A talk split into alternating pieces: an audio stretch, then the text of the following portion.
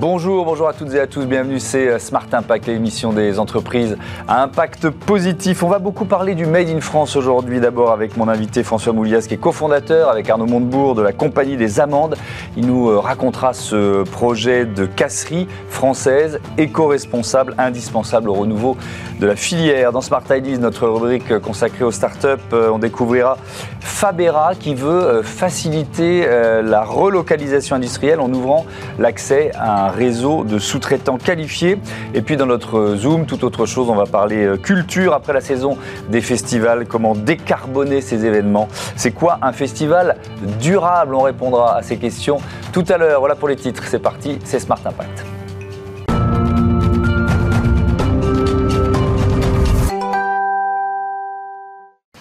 Bonjour François Moulias, bienvenue. Vous êtes euh, donc le cofondateur euh, de la Compagnie des Amandes, projet que vous portez avec Arnaud Montebourg. C'est quoi l'ambition de ce projet?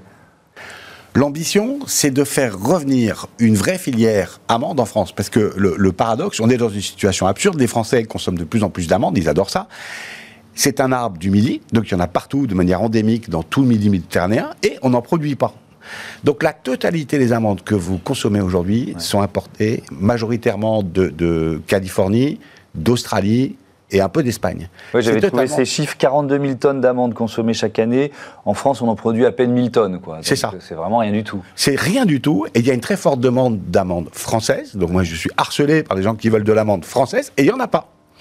Et donc, l'ambition du projet, c'est de planter 2000 hectares d'amandiers en association avec donc, des agriculteurs qu'on va financer, qu'on va encadrer techniquement parce qu'il faut savoir faire quand même, mhm.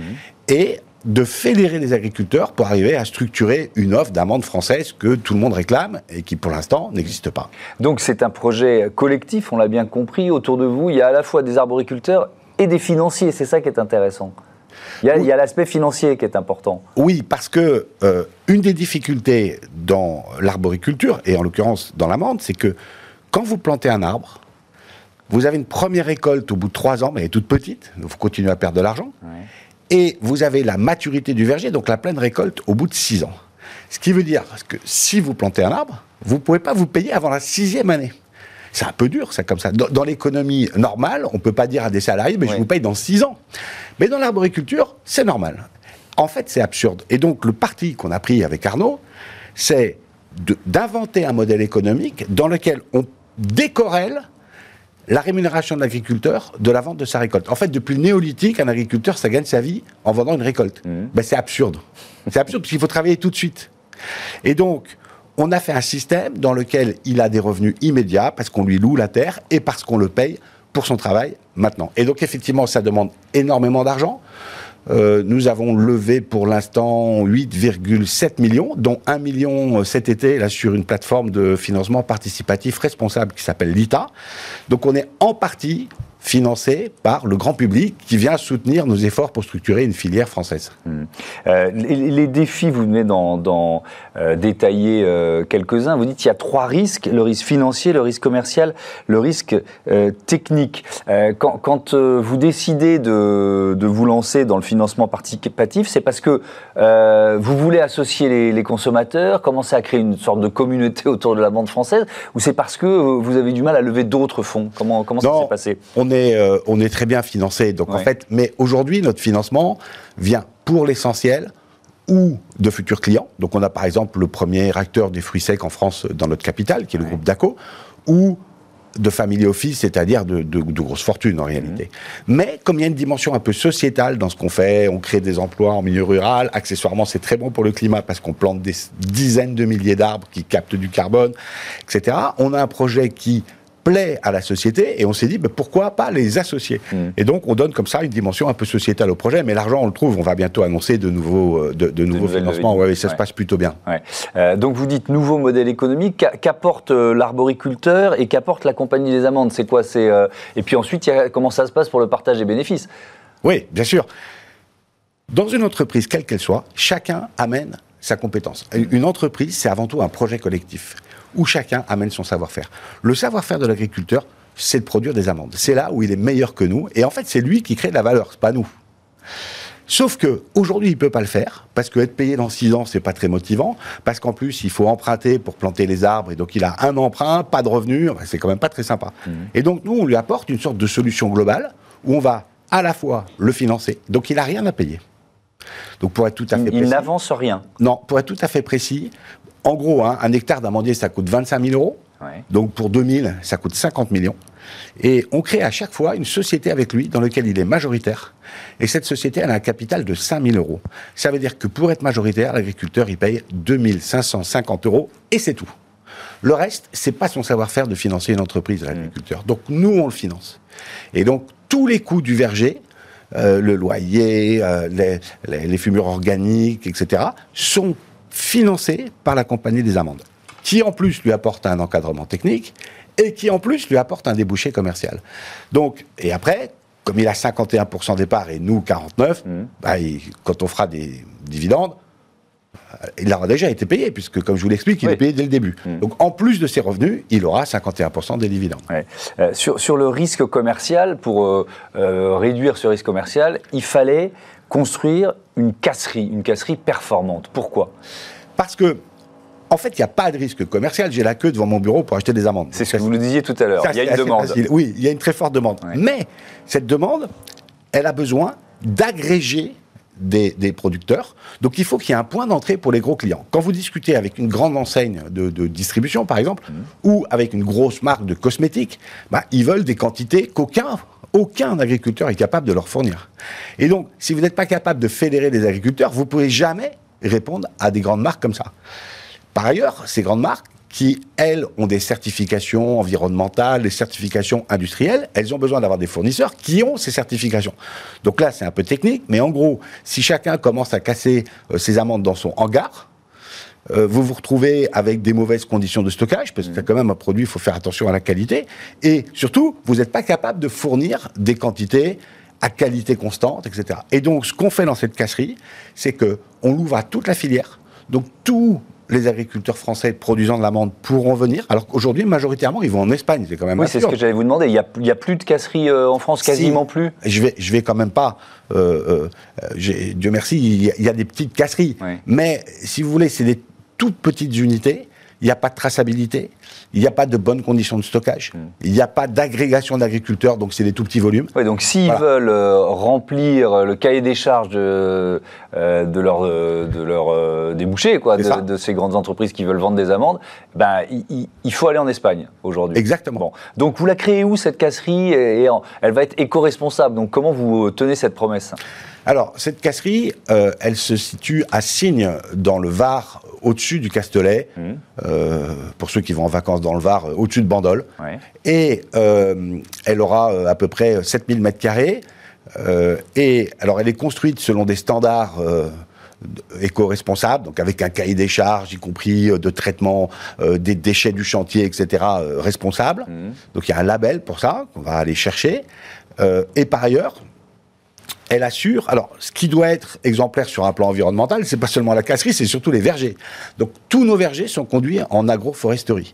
Et on a un système, si vous voulez, de traçabilité à la parcelle. C'est-à-dire, pour chaque, pour chaque verger, on est capable de dire, voilà ce qu'on a mis, voilà le temps qu'on y a passé, etc.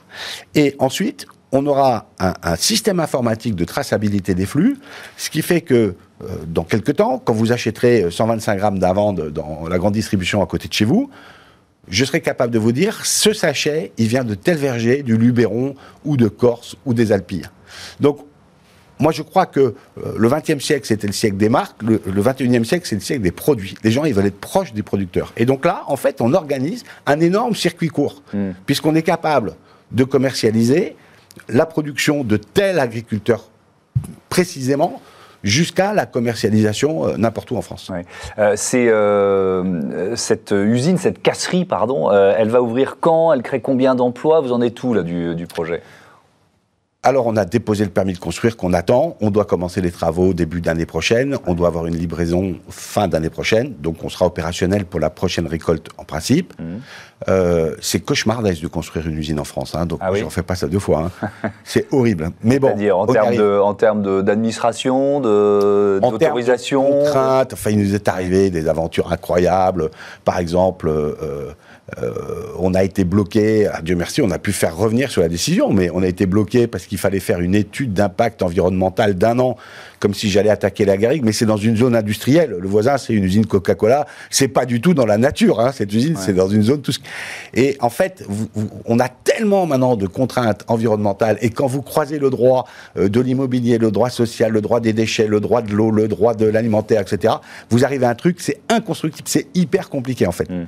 Bon, ça y est. Vous y arrivez. Ça y est, on y arrive, mais franchement, c'est une aventure à construire une usine en France. Donc fin de l'année. Euh, l'année 2023, Avec combien d'emplois à la, clé? Alors, elle va monter progressivement en charge, mais ça, il y aura euh, en gros une quinzaine de permanents plus une trentaine de saisonniers quand c'est le moment de, l'arrivée de la récolte euh, et de la casse.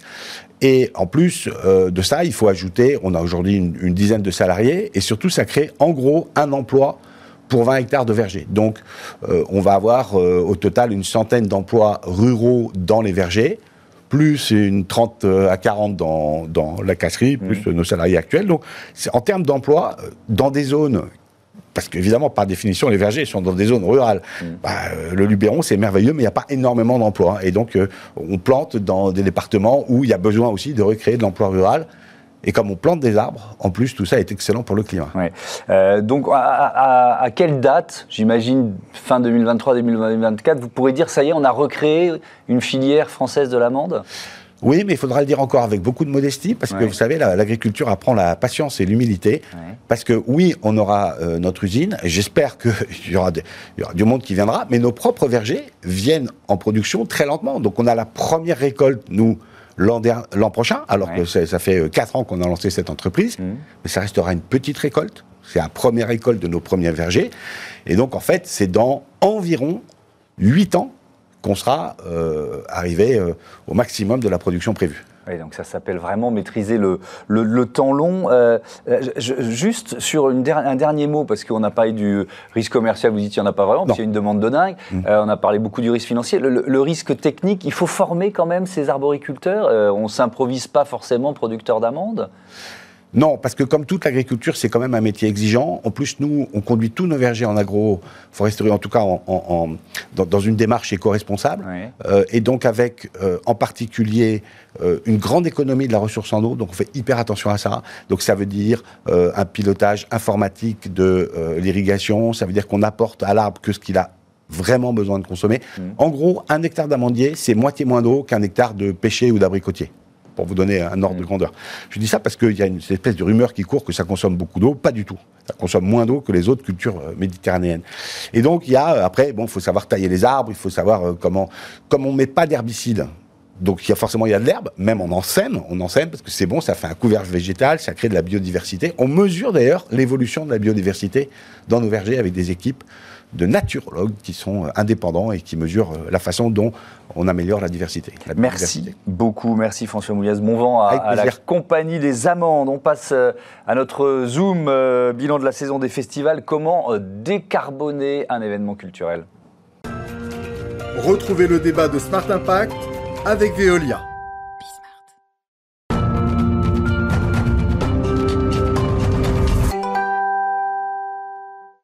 C'est le Zoom de ce Smart Impact avec Samuel Valency. Bonjour, bienvenue. Vous êtes euh, auteur, metteur en scène, fondateur de la compagnie théâtrale euh, La Poursuite du Bleu et euh, responsable culture de ce plan de transformation de l'économie française au sein du, Shift Project. Je, voudrais commencer par votre, on va prendre un exemple très concret, celui de votre compagnie, La Poursuite du Bleu, mhm. qui s'engage en termes de responsabilité sociale, sociétale et environnementale. Comment ça passe par quoi bah De plein de manières. Euh, la première, pour moi, c'est l'engagement sur la formation. On forme beaucoup, beaucoup de jeunes chaque année sur les enjeux euh, d'énergie et de climat dans la culture. On forme à peu près 400 jeunes, donc c'est dans des écoles comme l'ICAR, euh, bientôt à Dauphine, bientôt à Sciences Po aussi. J'ai donné beaucoup de cours à HEC pendant plusieurs années. Mhm. Donc en fait, on va dans des masters qui forment les futurs managers de la culture et qui leur disent voilà les chocs à venir, voilà ce qu'il faut connaître, que vous puissiez faire vos choix en âme et conscience. Et après, il y a toute une partie qui est beaucoup plus, comment dire, euh, incluse dans les spectacles. Et là, c'est un énorme travail de production. Donc, euh, typiquement, euh, on a fait des choix qui nous coûtent pas grand-chose et qui sont vraiment juste des décisions qu'on peut quasiment prendre du jour au lendemain, comme végétaliser l'alimentation sur les répétitions et les tournées, ça divise par 10 notre empreinte carbone qui est liée à l'alimentation. Mmh. de l'autre côté, on fait de l'éco-conception des décors. C'est-à-dire qu'on se prend très longuement la tête avec ma scénographe pour se dire, bah, quand on commence un projet, euh, comment est-ce qu'on fait pour que notre scénographie, elle puisse euh, tourner euh, dans le plus petit véhicule utilitaire possible, avec le moins de matériel possible? Comment est-ce qu'on fait pour pas acheter de neuf? Comment est-ce qu'on fait Réutiliser éventuellement des éléments de décor On va dans des matériothèques, dans des ressourceries, euh, on retrouve tout. Euh, là, sur euh, Coupure, la dernière création, concrètement, il n'y a pas d'achat de neuf, que ce soit sur les costumes, sur les décors, les accessoires. En tout, on a acheté six tabourets. voilà, le reste, c'est que de l'occasion. Mhm. si j'exagère, j'ai oublié une veste à paillettes quand même dans cette histoire. Et puis après, on a des dispositifs un peu autour des spectacles. Donc là, autour du dernier spectacle, on a créé une monnaie locale. Donc les gens qui viennent voir le spectacle, ils peuvent aller dépenser leur billet de spectacle comme si ça valait de l'argent chez des commerçants qui vendent du bio, du local, du mmh. vrac sur Paris. Donc voilà, on fait beaucoup de choses autour de ça et c'est parce que la compagnie est très engagée que le Shift a remarqué euh, ce travail-là et m'avait proposé de, de venir filer un coup de pouce. Est-ce que on, va expliquer ce que, ce que le Shift Project évidemment euh, propose, tout ce travail, comment ça, quelles sont les étapes de, ce plan de transformation de l'économie, mais euh, je, reste sur le, levier de la culture ou le, mm-hmm. soft power, comme disent les, les, Américains. Est-ce que vous faites aussi passer des messages via vos créations euh, Je ne sais pas quel est le thème de coupure, j'ai pas eu la chance de, de le voir, mais est-ce que c'est aussi un levier pour vous? Bien sûr, l'histoire de coupure, c'est un maire écolo qui a déployé la 5G partout dans la commune et personne ne comprend pourquoi. Donc les citoyens lui demandent. Donc c'est une pièce sur la démocratie, mais aussi sur les enjeux euh, écologiques. Et les deux spectacles d'avant étaient sur des thématiques euh, sociales, sociétales, environnementales. Donc oui, clairement, euh, je travaille avec un propos de fond.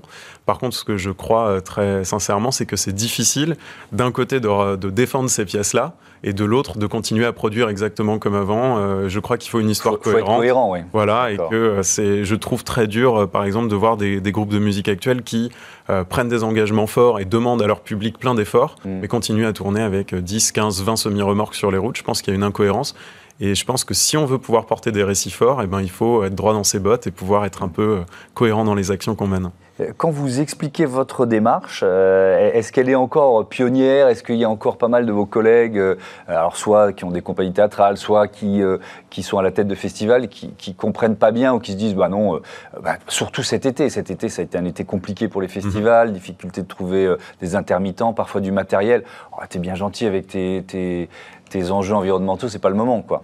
Euh, il y a tout, c'est-à-dire que quand même depuis deux ans, les mentalités ont beaucoup évolué. La crise sanitaire et euh, le rapport pour euh, certains ont fait quand même pas mal bouger les choses.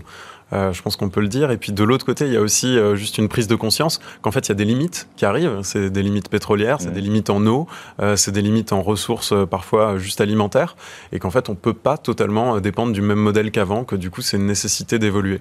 Donc il y a des gens pour qui c'est encore un peu lointain. c'est sûr que si vous allez aujourd'hui sur le Hellfest, vous n'allez pas forcément trouver beaucoup des propositions qu'on a, qu'on a données dans le rapport. Mmh. par contre, il y a beaucoup, beaucoup de festivals, dont par exemple le Sarcus Festival mmh. de Noé Dont euh, par exemple euh, We Love Green, même si c'est à une échelle plus importante, euh, qui ont proposé beaucoup de choses. Il y a des compagnies qui font des choses remarquables comme la compagnie de Jérôme Bell. Enfin mmh. bref, on peut dire qu'il se passe quelque chose et que maintenant, ça y est, on est invité à présenter ce rapport euh, au sein des ministères, des DRAC, etc. Alors justement, ce rapport dans du Shift Project, plan de transformation de l'économie française, qu'est-ce qu'il y a dedans? C'est quoi? Si, vous deviez faire ressortir euh, une proposition phare, c'est toujours compliqué de répondre à ce genre de questions, mais ce serait quoi? Ou peut-être le principe général Le principe général, déjà le travail du Shift, en fait, qui cherche à éclairer et à influencer le débat sur l'énergie et le climat. Mmh. le but du travail... Avec une démarche scientifique, ça démarre toujours par un constat scientifique. C'est ça, c'est déjà de transformer en fait tous nos métiers mmh. en masse physique, en flux physique. Essayer de comprendre, bah, en fait, on regarde un festival, ok, mais c'est quoi un festival? Mm. C'est des gens qui viennent, comment ils viennent? Euh, C'est des gens qui s'alimentent sur place, c'est des gens qui travaillent, c'est des interactions avec l'hôtellerie, avec le tourisme, avec le numérique. Bref, on essaie de transformer ces métiers-là euh, en flux physique. Et de là, on est capable de dresser, on va dire, des estimations de bilan carbone. Et une fois qu'on a ça, mais une fois qu'on a posé le problème, mhm. c'est quand même plus facile de le résoudre après l'avoir bien posé. Donc on se dit, OK, qu'est-ce qu'on peut faire concrètement si ce festival voulait respecter les accords de Paris? Et on va des mesures qui sont, on va dire, les plus indolores. Ça, c'est On a vraiment proposé une typologie qui va des mesures les plus indolores aux mesures qui sont les plus euh, organisationnelles relativement indolore, je change l'alimentation, mhm. euh, beaucoup plus complexe. Je dois réduire la jauge de mon festival parce que je sais que dans 10, 15, 20 ans, sachant qu'à partir de 2030, la production mondiale de pétrole va se, se, contracter et qu'a priori on n'aura pas les ressources pour faire 300 000 personnes au milieu de nulle part dans un endroit qui n'est pas desservi par les transports en commun, mmh. ok, comment je fais pour réduire ma jauge ou m'organiser différemment? Là, c'est beaucoup plus structurant. Oui, parce que le, premier poste euh, d'émission de gaz à effet de serre sont les déplacements des, spectateurs? C'est Très souvent. Souvent ça. Des déplacements, les déplacements des spectateurs, mais aussi des artistes. Parce que quand on prend des grands festivals, que ce soit Avignon auquel je participe, ou que ce soit par exemple les Vieilles Charrues, ben, en fait, vous avez derrière euh, beaucoup de kilomètres parcourus, beaucoup de semi-remorques sur les routes, beaucoup de tonnes déplacées, et tout ça, à la fin, ça fait beaucoup d'émissions de CO2. Mhm. Mais ça fait aussi, et surtout, je le redis, euh, une grosse dépendance à une énergie fossile qui se raréfie. Et si on n'anticipe pas la, raréfaction, eh ben, on va raréfier des métiers en face. Et ça, c'est pas ce qu'on souhaite. Ouais. C'est pas encore un argument marketing pour un, pour un festival? Ou est-ce que ça commence à l'être? Parce que euh, pour, une entreprise, ici on en reçoit beaucoup d'entreprises qui sont en train de faire basculer leur modèle économique. Il y a plein de raisons. Il, y a, peut y avoir l'engagement évidemment des salariés, de, euh, des, cadres, du patron, euh, de la patronne, mais, mais il y a aussi les difficultés de recruter, convaincre les clients, convaincre maintenant les financiers. Enfin bref, on, connaît tous ce faisceau d'indices. Est-ce que l'argument d'une sorte de label éco-responsable pour un festival, c'est un argument marketing. Ah, de plus en plus, euh, sachant, euh, sachant également qu'il y a quand même une vraie question euh, qui est posée maintenant par directement le ministre de la Culture, qui en gros, euh, la ministre de la Culture a quand même porté là récemment, donc c'était sous Roselyne Bachelot, euh, elle a porté récemment euh, une charte des festivals qui soulève les problématiques écologiques. Mm. cela dit, moi j'ai une interrogation sur le terme même de marketing, parce que si la logique c'est de vendre plus, a priori, ça va pas fonctionner avec la proposition de sobriété qu'on porte. Mais après, il y a l'équilibre économique. Il faut, il faut, ça veut dire quoi? Il faut parfois réinventer euh, le modèle d'un festival pour qu'il garde un équilibre économique avec euh, moins, de, moins de spectateurs, c'est ça? Notamment, on, parle, on parlait tout à l'heure des, grands festivals. Mmh. Les grands festivals sont rentrés, je reprends les termes d'un tourneur qu'on a interrogé, dans une forme de course à l'armement, où en fait, euh, il faut toujours des phénomènes un peu plus spectaculaires, donc des artistes plus reconnus. Les jauges grandissent, on espère toujours réussir à faire grandir la jauge, mmh. du coup on va chercher des spectateurs de plus en plus loin, des artistes qui sont capables de remplir des jauges de plus en plus grandes, qui ont des demandes de cachet et des demandes techniques de plus en plus démesurées, à tel point par exemple que DJ Snake n'a pas réussi à rentrer au Francophonie il y a quelques années. Et en fait, derrière, il y a une économie qui est de plus en plus à risque aussi, parce que du coup, c'est des cachets beaucoup plus importants, c'est des demandes beaucoup plus lourdes. Euh, donc en fait, parfois, ce qu'il faut réussir à faire, c'est faire dégonfler le budget sans euh, pour autant faire euh, dégonfler l'équilibre du festival, tout en gardant un équilibre économique. Mm. Par exemple, au Circus Festival, l'objectif c'est entre 2000 et 3000 spectateurs, c'est tout à fait cohérent euh, avec la jauge. Et en réfléchissant comme ça, avec le territoire, je veux dire, euh, en réfléchissant comme ça, on peut faire venir des artistes uniquement en train. On mmh. n'est pas obligé d'être dépendant que de grosses têtes d'affiches internationales. Est-ce qu'il y a un label? Vous parliez de la charte euh, éditée par le, ministère. Est-ce qu'il y a un label? Il y a des normes. Il y a la norme ISO 2121, mais elle est discutable en fait aujourd'hui parce que c'est surtout des normes managériales. Aujourd'hui, il n'y a pas de label qui valoriserait particulièrement les festivals, si ce n'est peut-être A Greener Festival, qui est un label qui implique un suivi. Donc ça, c'est intéressant. Euh, mais quoi qu'il en soit, je pense qu'on a besoin de labels d'un côté, peut-être de politiques publiques un peu plus fortes sur la formation, mhm. parce que quand bien même, si demain on demandait à tous les festivals de suivre une forme de labellisation, il faudrait que les gens soient formés à comprendre pourquoi on leur demande de le faire. Il faudrait que les pouvoirs publics en face, qui soutiennent ou ne soutiennent pas, euh, comprennent les décisions qui sont prises. Euh, donc il y a un enjeu de former, de former des formateurs et aussi de former les mmh. pouvoirs publics à suivre l'action euh, qui sera prise. Et puis il y a évidemment ce rapport du Shift Project dont vous venez de nous parler. Merci, euh, beaucoup, merci d'être venu nous présenter voilà, cette évolution, on va dire, souhaitable du secteur de la culture. On passe à Smart IDs tout de suite, la relocalisation industrielle au programme.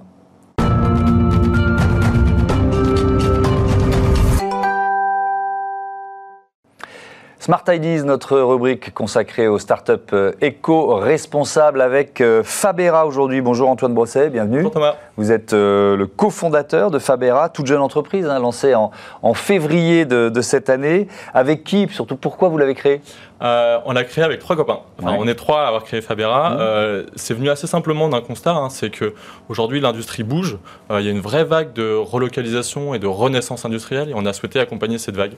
Euh, je peux peut-être vous parler rapidement de Fabera. Hein. c'est euh, une plateforme de fabrication de pièces industrielles à la demande. Nous, notre travail, c'est euh, de, sourcer des sous-traitants qui ont des compétences de fabrication et de leur ramener des projets de production qu'on a, qu'on a allé chasser auprès de différents clients. Mhm. Alors, quel service vous proposez? Comment ça marche en fait? Alors, c'est assez simple. Hein. Nous, dans un premier temps, on va sur le terrain on rencontre des sous-traitants, on essaie de bien comprendre quelles sont leurs compétences, leurs expertises et leur parc machine.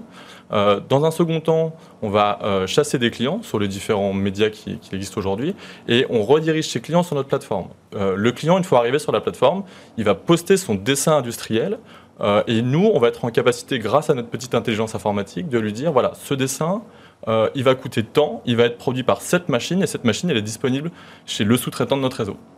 Ah oui, donc vous faites vraiment l'interface. Est-ce que pour un, entrepreneur qui, veut euh, euh, être de plus en plus made in France ou origine France garantie, c'est un, moyen d'y arriver. Vous voyez ce que je veux dire? Parce que, euh, par exemple, on parlait de la filière vélo et qui est en plein boom. quand on veut créer un vélo 100% français, c'est quasiment impossible aujourd'hui, ou ça l'était en tout cas. C'est exactement ça. On a, on a pas mal de clients dans l'industrie du cycle. Et en fait, pour, pour, construire souvent leur banc d'essai, ils ont besoin de pièces usinées qui sont assez complexes. Et ils nous disent que dans leur réseau, ils n'ont pas les bons sous-traitants pour fabriquer ces pièces-là. Et donc, en fait, ils passent beaucoup de temps à les sourcer les qualifier, euh, pour qu'in fine, parfois, ça colle pas exactement à leur demande. Hmm. Nous, on leur dit, voilà, on a déjà fait ce travail en amont de sourcing, donc on sait, euh, on connaît les compétences des sous-traitants de notre réseau, et on est capable, sur la base de votre dessin industriel, de vous dire, bah, c'est celui-ci qui va le produire, parce qu'on hmm. sait que ce sous-traitant-là travaille sur ce type de pièces habituellement. C'est quoi le modèle économique de Fabera C'est un abonnement? C'est en fonction du contrat? En fait, pour que, pour que l'offre soit lisible auprès de nos clients, il faut que la tarification soit très simple. Donc nous, on s'est dit, euh, un abonnement, que ce soit pour nos clients ou nos sous-traitants. Euh, et derrière, on a une commission euh, d'apport d'affaires en fonction de la taille de l'affaire qu'on leur apporte. Hmm. Mais aujourd'hui, vraiment, comme on est au début de cette aventure, on a des offres promotionnelles absolument géniales. Allez saisir sur favera.fr. Ouais. Qui sont vos clients d'ailleurs, vos premiers clients? Quelle taille, quel, quel secteur d'activité? Alors, alors on, a, on a deux cibles. Hein. On a la cible sous-traitant. Donc là, aujourd'hui, on, s'adresse à des sous-traitants qui font entre 2 et 10 millions d'euros de chiffre d'affaires, qui ont déjà investi dans un parc machine assez modernisé. Euh, et du côté client, cette fois-ci, on a des entreprises de, taille intermédiaire. Euh, de, la, de la TPE jusqu'à l'ETI, mhm. euh, qui a un besoin soit ponctuel, soit régulier de fabrication de pièces. Oui, et c'est forcément industriel, on l'a bien compris, dans différents, différents types de, business, d'activités? Exactement. Nous, on est en fait segmenté par les procédés industriels et mhm. pas par le produit fini. Euh, donc on va travailler sur des procédés de tôlerie, des procédés d'usinage, des procédés d'injection plastique même. Donc en fait, on s'adresse à des, à des clients qui ont un besoin euh, de fabriquer sur ces procédés-là. Ouais. C'était une sorte de chaînon manquant de la relocalisation, est-ce qu'on peut dire ça? Bah, nous, en fait, notre hypothèse, c'est de se dire qu'aujourd'hui, il y a une vague de relocalisation qui est en cours, mais elle ne va pas assez vite. Elle ne va pas assez vite parce qu'en France, les acteurs sont peu numérisés, peu digitalisés. Mmh. Euh, l'idée de Fabera, c'est de mettre en place une, une technologie simple, euh, accessible sur un navigateur Internet, qui va permettre en fait d'accélérer la mise en relation d'un besoin de production avec une capacité de production. Et tout ça, ça passera par la reconnaissance d'image, une, plateforme un peu avec une expérience client euh, euh, bien pensée, du paiement en ligne, et, c'est ce qu'on fait chez Fabera. Mmh. Vous êtes lauréat du, programme Impact Startup Factory qui est organisé par la, la Maïf et la conciergerie numérique. ça représente quoi? C'est une aide financière, une aide logistique ou, ou d'intelligence? Du mentorat C'est quoi exactement? Déjà, un immense merci à la Maïf et à la conciergerie numérique qui nous ont hébergés euh, pendant, pendant six mois. En fait, ils nous ont accompagnés sur la, vraiment la phase amont de création de la structure. Euh, quel est le cadre légal euh, Quel est le cadre contractuel? Ils nous ont mis en relation avec des business angels et des fonds de capital risque pour arriver à, travailler sur une prochaine levée de fonds dans les, dans les mois à venir. Ah bah donc un vrai accompagnement mm. super positif. Et donc la perspective d'une levée de fonds. Merci beaucoup d'être venu nous présenter Fabera, la marketplace, la place de marché des pièces industrielles Made in France. À bientôt sur euh, Bismart. Merci à toutes et à tous euh, de votre fidélité à la chaîne des audacieux et des audacieuses. Salut.